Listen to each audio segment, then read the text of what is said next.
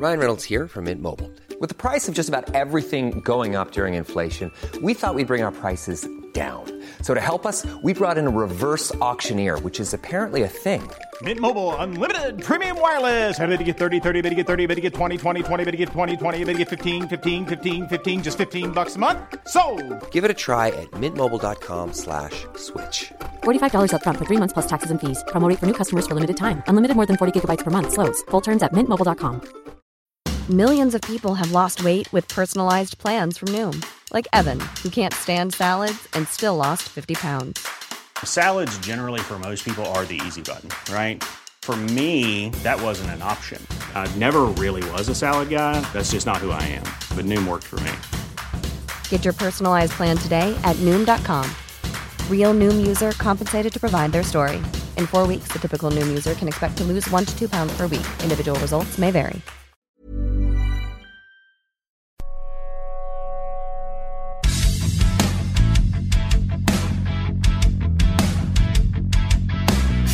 Ah, yes, the cool button uncensored hockey podcast is back on the air.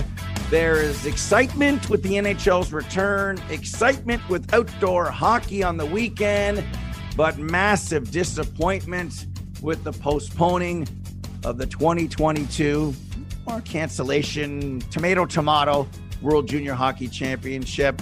Craig, no time for fun. It's seriousness. Why no bubble?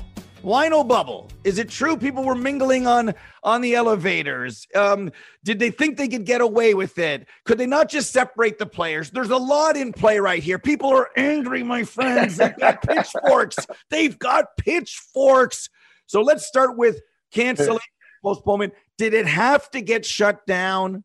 Was a was the forfeiture the way of saying this is not going to be a legitimate tournament? You've got the floor. Speaker from Alberta has the floor. Well, what I would say to you, Steve, is is that under under the under the current protocols and the current condition, you, you, there was no way the Omicron was was moving at such a fast rate. As hard as the organizers and everybody was trying to stay ahead of it, the, the it just couldn't happen. And you know, you had you had four teams impacted. You had Switzerland prior to the tournament, and then you had the USA, Czechia, and then uh, Russia. I mean, it was just going to extend. If they didn't cancel it then, they were gonna they were just gonna have these series of forfeitures. And then what ends up happening on January 2nd in a quarterfinal, or if you got to January 4th into a semifinal. So based on on on on everything that was happening on the ground, it had, it, it, there was no way. It was hanging by a thread two days ago, and so it had to uh, had to go. You know, mingling. There was no mingling. Uh, I, I don't know where these. It's kind of kind of hilarious to to hear all the reports from people that uh, are nowhere near Red Deer. Okay, there was no mingling. Uh, I mean, the people that were uh, the teams, TSN people, everybody was was minding their p's and q's. Uh, the testing that was going on. Bottom line is what we're seeing with Omicron is is it's highly transmissible, and you know pe- people were getting. The good news is is nobody was getting sick, so that that that was a positive. To your question about could there have been a bubble? Yes. No, there couldn't have been. Okay. Keep in mind, I'll tell you why. When did this all start to come about? December 12th. December 12th, when the Calgary Flames. Okay, so December 12th, okay, the teams were already in serious protocols uh, in their respective countries, flying, uh, being uh, negative before they got on the plane, in a quarantine from the 15th. To, look what happened from December 12th up until the, you know, December 23rd with the NHL. In, in a short period of time, you know, the NHL. So how do you get a bubble? How do you get a bubble? Everybody thinks, oh, you get a bubble. What are you going to do? Kick everybody else out of a hotel? You know, the testing and everything that goes into it. There was just no way. And and economically, economically, there was no way. What are you going to do? Tell everybody, okay, we're going to be in a bubble again. We're not selling tickets. I was talking to Merrick Sutter. That's the son of Brent and Connie, who who who, who was a big part of organizing Red Deer. He said, on, on, on, December 12th, 13th, we, we, we were looking at our final push of ticket sales. We were at 85%. We're at 85%. We're trying to go, okay, what do we got to do? What do we got to do for the next 15%? 12, 13, 14, 15. We saw how rapidly it happened. There was just no way. Anybody that thinks there could have been a bubble is just, they're not realistic about what it takes to put in a bubble. I mean, we were in a bubble last year. We went in on December 14th. We, and we quarantined for five days. It, it, it happened too quick. There was no way. And, and as hard as they tried, as hard as they tried, as hard as everybody tried, Omicron conspired against 100% best efforts. So good, tough questions. And, you know, I'm playing devil's advocate a little bit as no, well. No, it's good. The, the, the bubble was only realistic if you knew what was going to happen in December. In October, we thought this is not going to affect the NHL. This is not going to affect the World Juniors. We're going to have people in the stands. So you can't turn on a dime on December 12th and go, well, we have a problem with the Flames and now we're going to go into a bubble. And the idea was they didn't want to do a bubble again, that they probably wouldn't have had another World Junior Championship in the bubble no. anyway. So this was about getting the reward for Edmonton and Red Deer of what happened last year by getting 85% and, and eventually 50%, which fell from 100%. So the idea was we're going to do this real. And if we knew we weren't going to do it, they probably wouldn't have started from the beginning. And are you saying about, you know, the domino effect of the virus that this was just the beginning. This we had four players. People say they shut the tournament down for four players. What you're saying is in a few more days, four would have gone to 40, would have gone to a cancellation anyway. Well, I don't know, but all I know is that the way the protocols were, if you have a positive test, the, team has to go into a into an isolation quarantine period. So that's why the, the, the that's why there was forfeits. So there was officials that tested positive. There was a number of TSN people, broadcast people that tested positive. The, like there was lots of people, there was lots of areas of, of the World Junior being impacted because of positive test. December 11th, the Calgary Flames played at home against the Boston Bruins. It was a it was a game. Nobody was thinking, oh boy, we better get to a bubble. December 12th, we read, oh, all these positive tests for the Calgary Flames. Right? Like you know, like you said, you turn on a dime. There, there was no way. This isn't this isn't Bobby Orr beating the forecheck and, and, and shaking something. Like, I mean, this is this was this is used to how fast did it come? It, it, I mean, it like so. Okay, we're postponing the Calgary Flames game on the Monday versus Chicago. Quickly, the Tuesday game got canceled. Then the Thursday, and then all of a sudden, like, wow, look what's happened here. So there's no way anybody wants to suggest that there should have been a bubble. Impossible. Wasn't going to happen. And th- th- there's profound disappointment. Don't, don't don't get me wrong here. And and maybe maybe when we take a look back at it, maybe maybe we should have never started the tournament. Maybe maybe the idea of starting the tournament was was romantic and that we could finish. Maybe maybe we were naive in thinking that we were going to get through this without any without any cases ultimately, like I said, Tom Rennie said it best. Omicron won the World Junior Tournament this year. Yeah, I guess I'd rather have loved and lost than have never loved at all. So it, yeah, it started with the pre-tournament games. It was uh oh, right? It was Apollo 11 right from the beginning, and yeah. It, it's too bad. So okay, well answered and and great information on on those topics. I saw you with James Duthie yesterday a June or July World Junior, a U18 on the women's side. People think that there's two tournaments a year the U20s and the Senior Men's Championship. And sorry, Matilda, there's a lot more than that the IIHF deals with. So, on rescheduling, replaying, they're, they're using cancellation as opposed to postpone. That's why I said tomato, tomato. I didn't even want to get into why, really. They, they're going to need some help. So, there's people who are now blaming Canada and Alberta you know, if the tournament was in Tampa Bay, we'd be still playing right now because COVID doesn't exist in Tampa and Vegas, as you know, Craig. They're at 100% capacity for NHL games, which is is going to be part of the conversation of, you know, what like how does it work there and not work here, and who's right and who's wrong, and so let's just kind of talk rescheduling, replaying. So you we're talking about June. Is that realistic?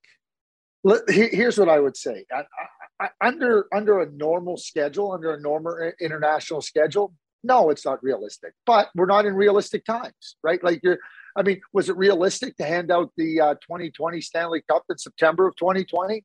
But you know, the the NHL and the players came up with an idea, and they they they worked the idea, and they said, "Hey, let's try this," and it was it, it was great. You know, postponing the start of last year. You know, but now we're the NHL is just trying to get a full schedule. That's number one. Okay.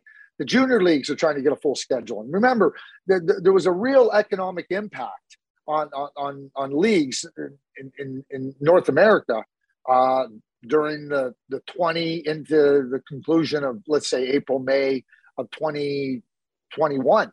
So what I would say is this. I, I, love the idea of trying to look at solutions. Okay, look, let's look at what the solutions are. Let's let's let's see what we can do uh, in terms of trying to reschedule the tournament. But but there's massive challenges, and I'm not saying we can't overcome the challenges, but you know you, you have players now that are you know going to the end of their season, coming up to the draft.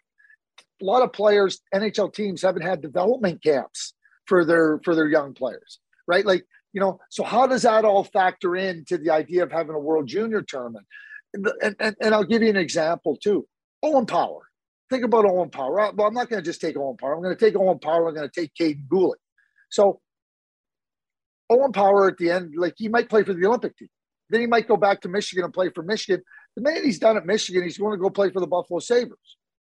You think he wants to come back and play in the World Junior Tournament in June or July? You think Probably Kaiden Guhle?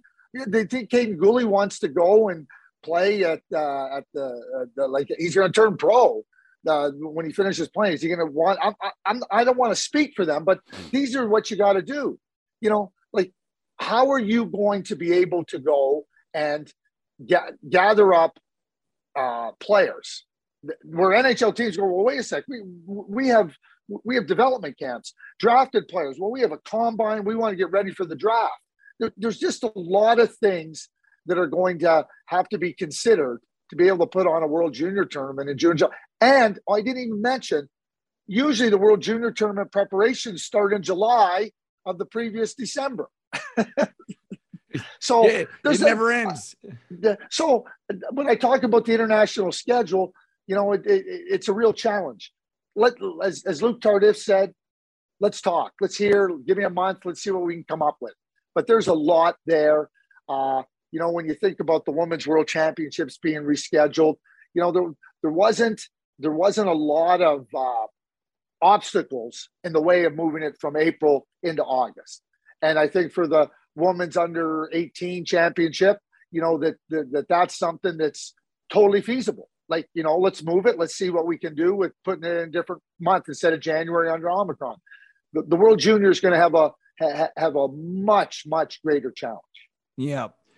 Uh, well said and that's what people don't know about that because some of them only watch junior hockey at the world juniors unfortunately. Then they think about their nhl teams and think well my team will be eliminated and won't make the playoffs so what's wrong with playing at may or june and you explain kind of the checkerboard schedule and if these guys legitimately would want to play. So that's a lot to absorb. What about the theory that if this wasn't in Alberta or wasn't in Canada, that if it was in Vegas, we'd still be playing right now, regardless? How do you respond to that? Well, you know, it's interesting because if I would have picked the right Powerball numbers last night, I would have been $371 million richer. Like, you know what? Like, uh, go ahead, play the if game. Everybody can play the if game. If this, that. All I know is this tournament is awarded like years in advance, years in advance. So Canada had the tournament in 2021. And then because of what happened with COVID, Sweden said, okay, we'll we'll defer 2022 where it was supposed to be this year, and we'll take 2024. Canada said that'll be great. We'll pay back. Like, oh yeah, we'll just like again, like when were they supposed to go? Like on December the 12th? Oh my lord, we're moving. Just kidding, folks. We're not going to be in Edmonton. You know what? Let's go down to Tampa. Steve, it's such a garbage argument. It's such garbage commentary that really what I'm going to do with it, I'm not recycling it. I'm putting it right in the garbage and I'm tossing it because that's all it is. Like if, if, if, if, if, garbage commentary. There's our promo clip right there. So, um, yeah, it's like a party. Okay just to plan a party for 12 with the food. so, so now, uh, guys, I don't feel so good. I'm canceling the party. Craig, you host it at four o'clock.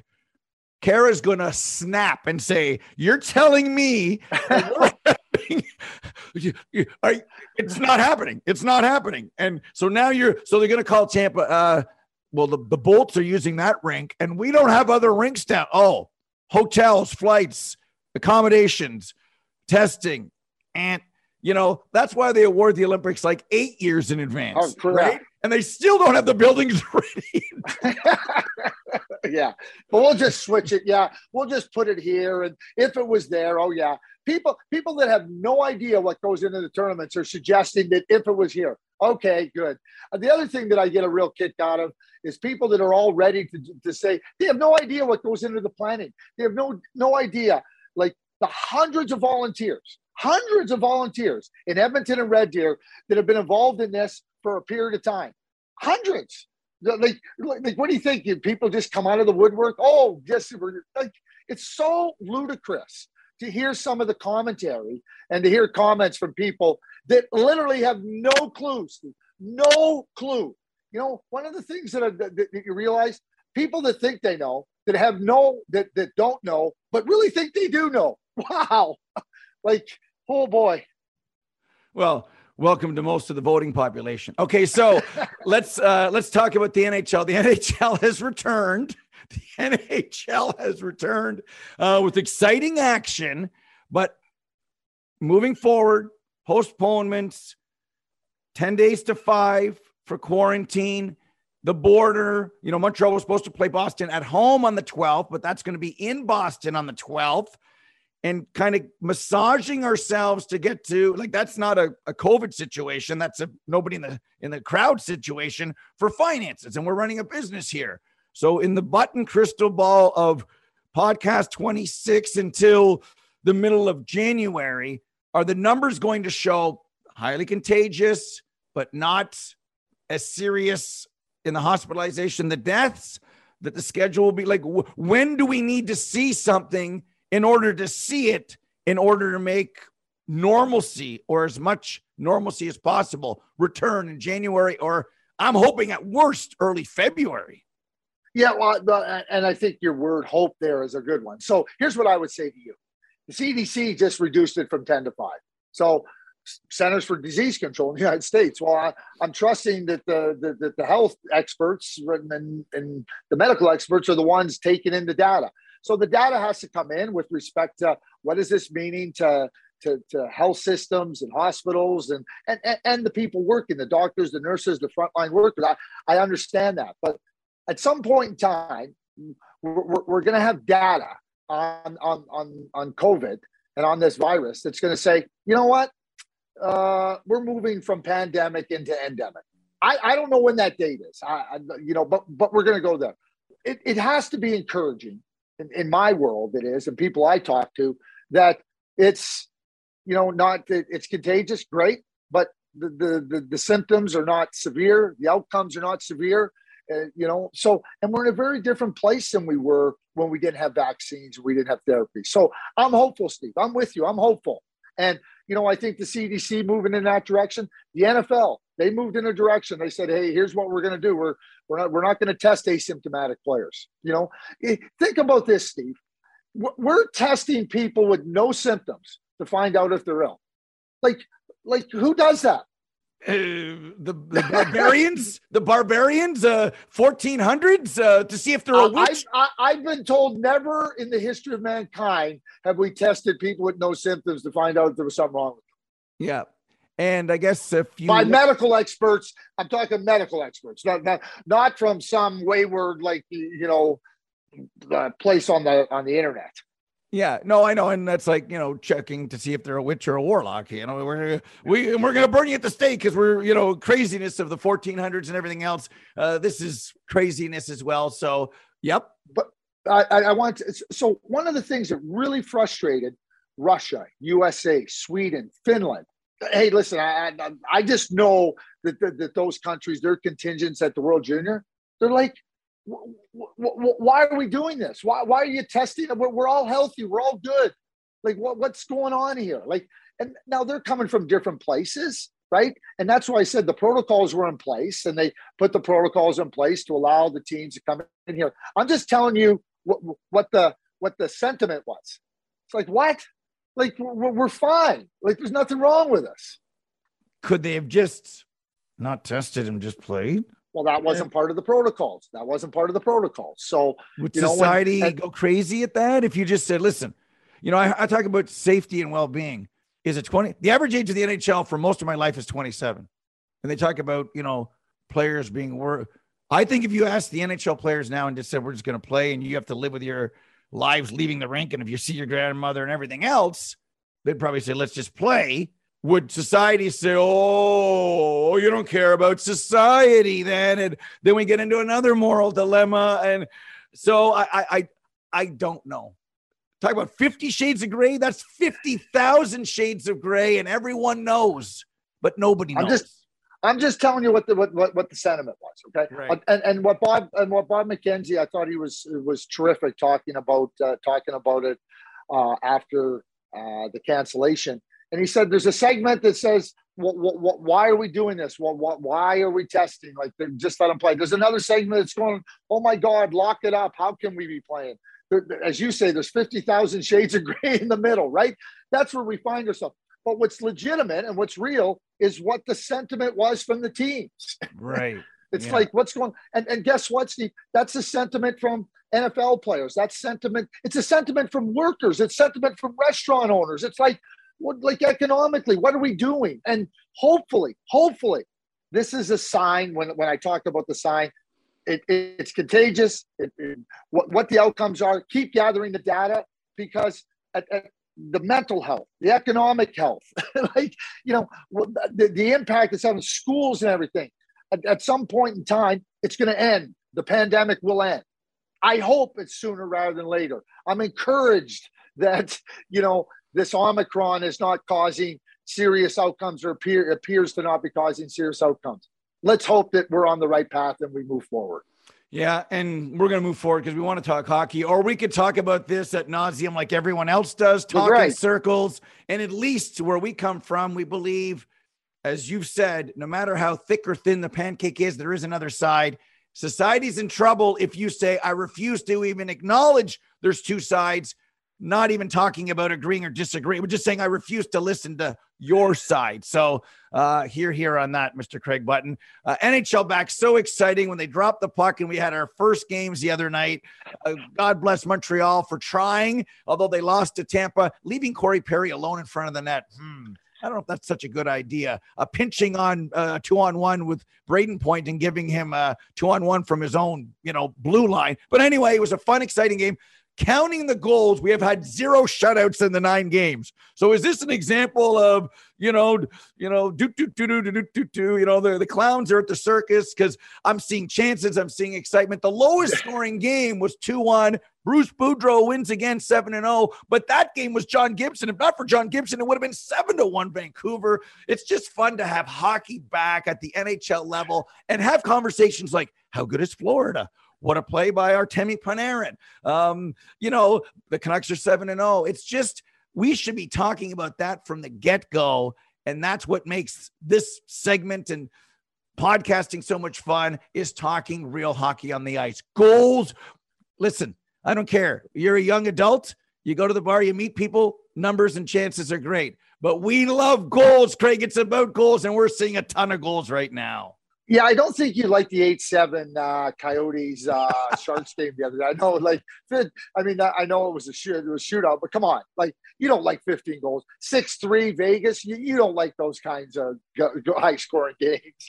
Hey, you know what? Like, yeah, you know, one of the things that happens too, you know, with, with with the pause and postponed games and players, right? When you come back you know they're, they're refreshed right? And and and they're not you, fall into a rhythm. Everybody falls into a rhythm at this time of the year. Oh yeah we're just kind of going we're playing. Oh geez this is our fourth game in uh, seven nights. You know we got to travel. You, you know you're you're in the dog days of the hockey season right? I, I, I think in a lot of ways players you know that had pauses uh, postponements and they couldn't play like there's a refreshing like coming here. And you know the coaches haven't been able to drill into their heads and i'm not blaming the coaches here like you know tight tight tight. So it, it it's there's mistakes and there's players trying to do things and hey that's fun. Let's enjoy it. Let's enjoy it. Because once they get playing again you know how many times you hear this steve? We got to get back to our structure. I think i heard that from dave tippett last night. Yeah oh yeah. We get back we got to get back to our structure. But anyway at, at the end of the day it is good. Like, in, I mean, it, it's fun, right? I mean, speaking of Dave Tippett, oh, the Edmonton Oilers are looking uh, a little bit, uh, I, I, I like you know like it's it's so weird for me. I don't know about you. You got McDavid and Draisaitl. Everybody don't have enough. They only have those two guys. Well, I, I'll take my chances with those two guys. It's just interesting that I watch the Oilers and they look good and they don't look good, and I don't know where they're at, Steve. I don't know where they're at. Do you? You know what's funny about our Jackie Gleason uh, unscripted style? I have the Oilers as my number one team list because teams that might soar, teams that might snore. I could see the Oilers going on a run. Like I and and here the Oilers are playing Colorado. I can see the Oilers missing the playoffs and McDavid saying this isn't working. Like it's not working. It's not working here. It's not working. Whatever that means. That's what I see. I see last night as I saw in the six game losings, even the two wins, I just see something.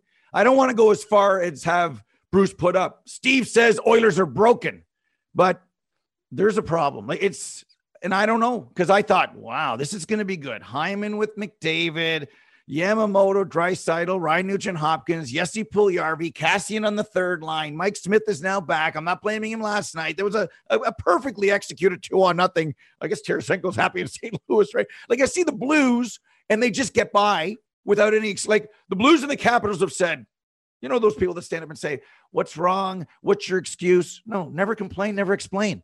Uh, we're, we haven't played one game with Oshie Backstrom and uh, Kuznetsov. So just go out there. The Blues have issues. They, they just play and win. Like, is that Berube?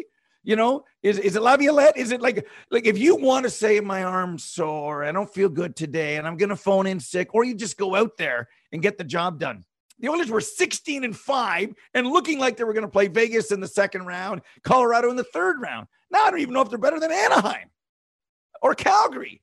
I don't know. And I it's it's I look at teams. Flyers are 5 2 and 1 now under Mike Yeo. That's good. Boudreau, they're back to 500. NHL. Okay. They won seven in a row, they're back to five. There's a long way to go still.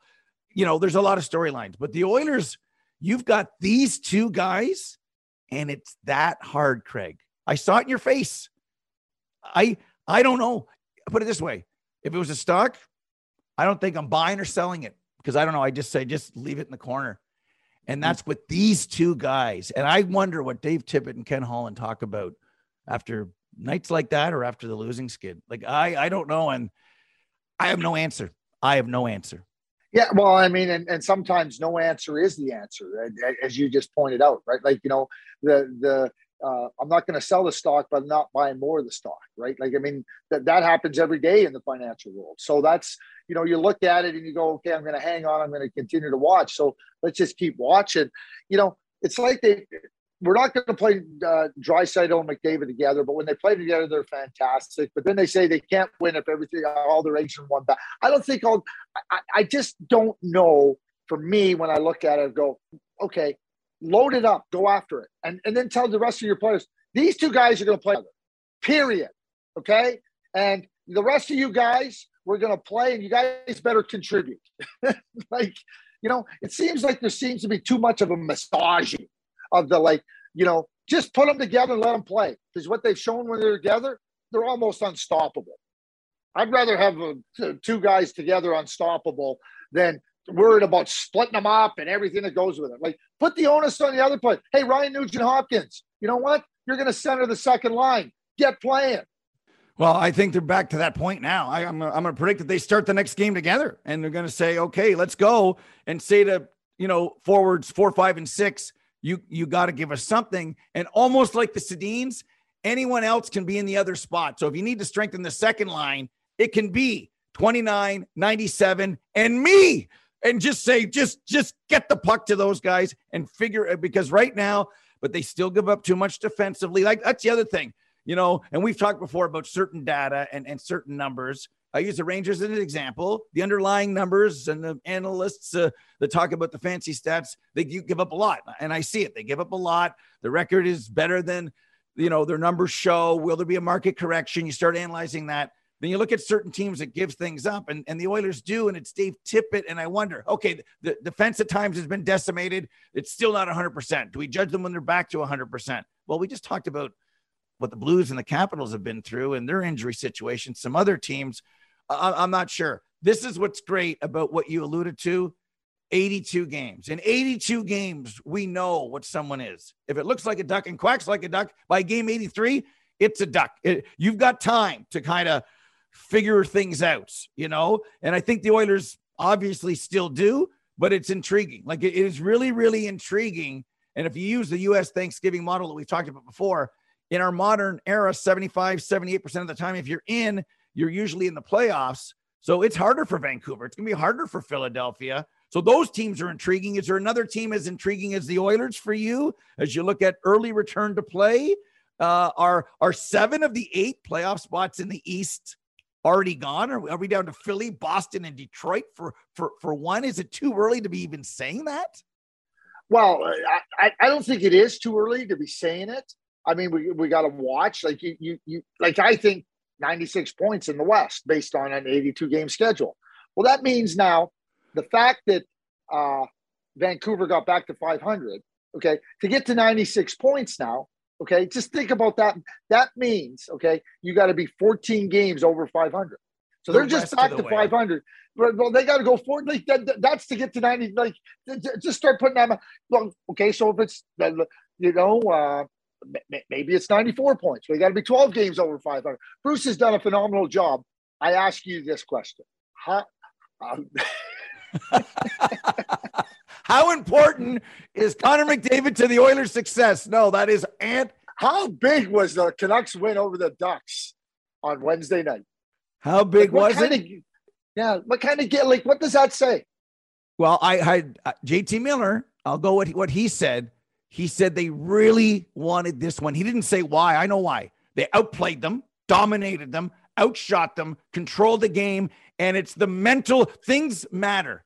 Things matter mentally. For an A student, 79 is not good enough. 80 is an A, A minus, but it's an A, right? 99 points is great, but it's not 100. 49 goals is great, but it's not 50. He didn't want to say it. They wanted to, they wanted to, they've hit the reset now. They're 7 and 0. They knew they were way better than the team that was minus 7 under Travis Green. They mentally are back to NHL 500. That, that just cleans the slate. Erase the bids. Bob Barker, erase the bids. No bids lower than $555. So now they get to, and, and, and that's what I believe by, by listening to them and reading between the lines. And if you do the math now, you can give me their record, what they'd have to do the rest of the year. That is an unbelievable Mount Kilimanjaro to still climb. But at least JT Miller feels they've given themselves a chance, a more realistic chance than seven games ago. If you look at what the money puck odds were to make the play, they probably were at 9%, 8%, let's say. So they've improved that just to get to 22%, maybe. That's still not good odds, but at least Dumb and Dumber, they've given themselves a more realistic chance. I'm only going by what I heard and the tone in his voice. But but but that's important, and and, and you know get you know getting to that. Hey, and now what they can't do is is exhale and go, you know, we're back, right? They got to keep playing, and and and that's great for Bruce, great for the Vancouver Canucks. But now they got to keep playing. It's you because now you, you, know there, there, there becomes a sense of like okay we're, we're out of that hole we're out of that ditch right like now we got but the the the, the mountain is still the, the, the climb is still pretty steep. Yeah, if you're on the top of Mount Kilimanjaro, I'm sure Celsius and Fahrenheit join, which is cold. So I went through the minus math. 40. Minus 40. It's yeah. At minus 39, it's 39.444 and 39. So it's close. But at minus 40, the Fahrenheit guy says, Well, I've had enough. It's so cold. I'll let the Celsius guy figure it out. And that's how cold. That's how cold it's going to be in Minnesota on Saturday. How cold is too cold? And are you a fan of outdoor hockey? Whether it's the first Heritage Classic with the toque, like that's the picture. Jose Theodore and the toque, Heritage Classic. We've got the rivalry, but the Winter Classic has nostalgia in the modern era with Crosby. And I think for me, the big house, like those two were my special two. Are you a fan? And how cold is too cold, Mr. Button? I'm a fan. I was at the Heritage Classic, and, oh. and the the best part of the Heritage Classic was the afternoon game in the sunlight. Do you remember what happened during that Heritage Classic? Mark Messier was given permission to come and play in it. He was still playing in the NHL. I forgot. Yeah. Glen Sather was with the Rangers. They they granted Mark Messier permission to come and play in the Heritage afternoon game with with with, with the legends, the guys that have been retired for a number of years. So really, the Oilers started outdoor hockey, and someone at the NHL took credit for bringing it in 2008. Like really, the Oilers brought it back from our first ever games in the league on December 19th, 1917. We played outside. We used to be an out- outdoor league because we had to be. So somebody saw that and said it's great. I think it was Great minus, idea though. yeah minus 18 Celsius. See, the wind chill gets me because minus 10 is fine. Wind chill makes you go. I'm not going outside, or I'm not going cross country skiing. Like a certain temperature makes it too much. But how? Like it seems like it's going to be around minus 25 Fahrenheit. That's cold, and oh. Uh, you know they're go- they're they're going to play. So where are you on what's too cold and the nostalgia of Target Field and the comparables to Crosby and the Snow Globe and to the Big House and Bozak winning it in a shootout? Well, I mean, Target Field is not an iconic venue. Let's No, get that sorry. straight. Okay. Yeah. No, I know, but like, but you know, it's hard for me to believe that that Minnesota is having their first, you know, winter classic. I mean, the state of hockey. Come on. I mean, they they, have they have ten thousand lakes. I mean, they have all kinds of outdoor hockey, right? So from that perspective, I think it's cool. You know, Minnesota, St. Louis uh, have had a rivalry for for years from the time they came into the league. North Stars, they're now the Wild, but uh, they've always had a rivalry. And I, I, I think that the competitive nature of, of the two teams will be good. I, I like outdoor games. I, I do. I like the outdoor games. I, I, I think it's fun. I think it's, it's for the fans. It's not. It's for the fans of the of the Minnesota Wild first and foremost, and the St. Louis Blues get to partake in it. But this is for the fans of the Minnesota Wild. I think it's great.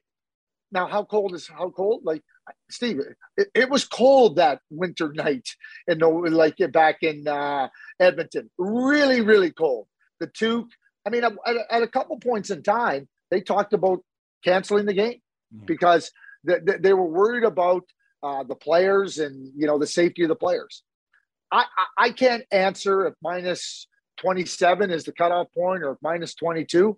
All I know is is that minus 25 outdoor is cold. So how do you keep the benches warm? How do you keep the players warm? That's a, that's a big part of this because you know uh, the players are going to you know obviously physically uh, exert themselves, and and with that you know you got, you want to keep them warm because it, couple of things. You, you run the risk of uh, frostbite. You know you start you know like if your body is is sweating up and you're not warm and you cool down like there's all those risks you have to factor in. And you know we're, we're really aware of them. The fans are going to have a fun time. And you know they're going to have their warm beverages that they they can keep them they can keep them uh, uh, enjoying the game. But, but minus 25 is darn cold steve Yeah. like it, it, it, i'll be straight it's not pleasant it's not it's not a pleasant environment to play to do anything in minus 25 degree weather it's not pleasant period Yeah, and you talk about good ideas. One of them could be is you know we shorten the intermissions. The second it's over, get two or three zambonis out there, get it done. So it's not 18 minutes. It might be 12, and they get in quick and get out because didn't Kenny Stabler and the old time Raiders say that when they went in at halftime and you kind of warm up, it it it it wrecks what you do when you come back out again. And I think Chuck Nolan, the Steelers, when they went in, they had that room almost as cold as it was outside, and they felt that was an advantage. That the California teams or the Southern teams would get, they'd warm up at halftime, and the Steelers went, we were, they were, and they were still in the mood and still in the zone. And I'm only, this is all anecdotal to try to play because it would stink at night if they can't, like, the, the, it'd be warmer in the day, but it's not scheduled for the day. And then we have to think about, and people in Minnesota have said who've come on our show at Sirius XM, it's normally not this cold. Like it's cold, but it's not this cold. Like we're getting, you know, when you're at 32 Fahrenheit, zero Celsius, that's beautiful. Even a little wind chill. That's we play on the pond, minus five Celsius, 27 Fahrenheit. That that's different. But once we get to this, we hope it gives like we need something. If they also phone Craig, what's going on? They've canceled the Winter Classic. Oh, you Ooh, no, uh, we don't need this. That's why the nine games back and the goals, and they're like, we need Bruce Boudreau. He had a beautiful little man. You see his little Christmas mask on last night. It was beautiful. We need something. Hockey fans, we wear emotions on our sleeves. We're sitting there, say, give us something. Uh, old man winter, give us a nice game, right? Give us a nice game. And you ask how cold it is. Here's what I'm going to say. Puck goes back to the point, and Tarasenko says, Matador, shoot the puck. You'll know how cold it is by how many flamingos we see. and I'll say this Dean Evason, congrats on the contract, the extension. Here's maybe why Minnesota didn't have an outdoor game before boring. They were not sexy. They were boring. But now, Billy Guerin, Dean Evason, KK97, they signed Talbot, uh, Spurgeon when he's healthy, uh, the, the toughness of Greenway, Foligno, Joel Eriksson Equity. You know what? It was just the wild. I'll be honest with you. I watch all the games. The early games are over, the Eastern games. Okay, who has my attention in the, the wild? Quick, give me something else. The Blues or the Hawks or the, you know what I mean? But the wild were, they weren't sexy, man. They weren't sexy. They're sexier now, a lot sexier. They can score, but that's probably why they're also back in the Winter Classic. So that's my wild rant. And congrats to Dean Evason, who still owes me a practice whistle. Okay, good. So practice whistle for Steve. That would be your New Year's gift. Uh, I, I, I'm going to ask you this, and I'm going to leave the floor to you to take take us home. Okay. Yeah. You worked with Bob Costas. Yes, I did. Yes. I, I know you did. I, that's all you did. What's your favorite John Madden? The late great John Madden, and I know you have one. I think he was as good as it gets in the booth. For the young kids who think he's a video game star and a broadcaster, like th- he brought it down like Shakespeare. He spoke to the intellectuals about defensive zone coverage and the three, four, and four, three, and why you like one, and the the cover D with the cornerbacks and the safety. And I know for some people, they're like, what is he talking about? And then he dumbed it down to the common man. And as good as he was, one of the greatest analysts of all time who, who refused to fly and took the Winnebago to the games, he was a great football coach. And the pictures to me, because I used to be into the NFL films, was him being carried as a young John Madden as a Super Bowl champion. And I was lucky that Ken Stabler came to my school and threw me passes at Woburn Collegiate. And Kenny looked at me as if I'm just a wide receiver. I'm just Lynn Swann. And he threw me balls. Jim McKenny recorded it. And I had it on VHS forever. The connection through Stabler and Madden. And if you don't think we've learned in broadcasting from the greats, doesn't matter what sport it is, he was able to let the play by play guy do his job. Jump in, humor, jump in, intellect, jump in, entertainment. Brilliant. We're going to miss John Madden. What a man, what a person, what a coach at 85. God bless our listeners. Happy New Year. Stay safe. Boom, you hit him. I mean, that's boom, boom, right to the ground. Some people say, you know, they run in there and they collide or something. I mean, it hits in there, boom. That's what I say.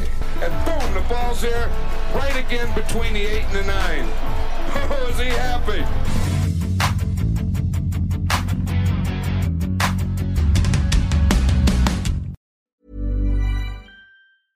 Mom deserves the best, and there's no better place to shop for Mother's Day than Whole Foods Market. They're your destination for unbeatable savings, from premium gifts to show-stopping flowers and irresistible desserts. Start by saving 33% with Prime on all body care and candles. Then get a 15-stem bunch of tulips for just $9.99 each with Prime. Round out Mom's menu with festive rosé, irresistible berry chantilly cake, and more special treats. Come celebrate Mother's Day at Whole Foods Market.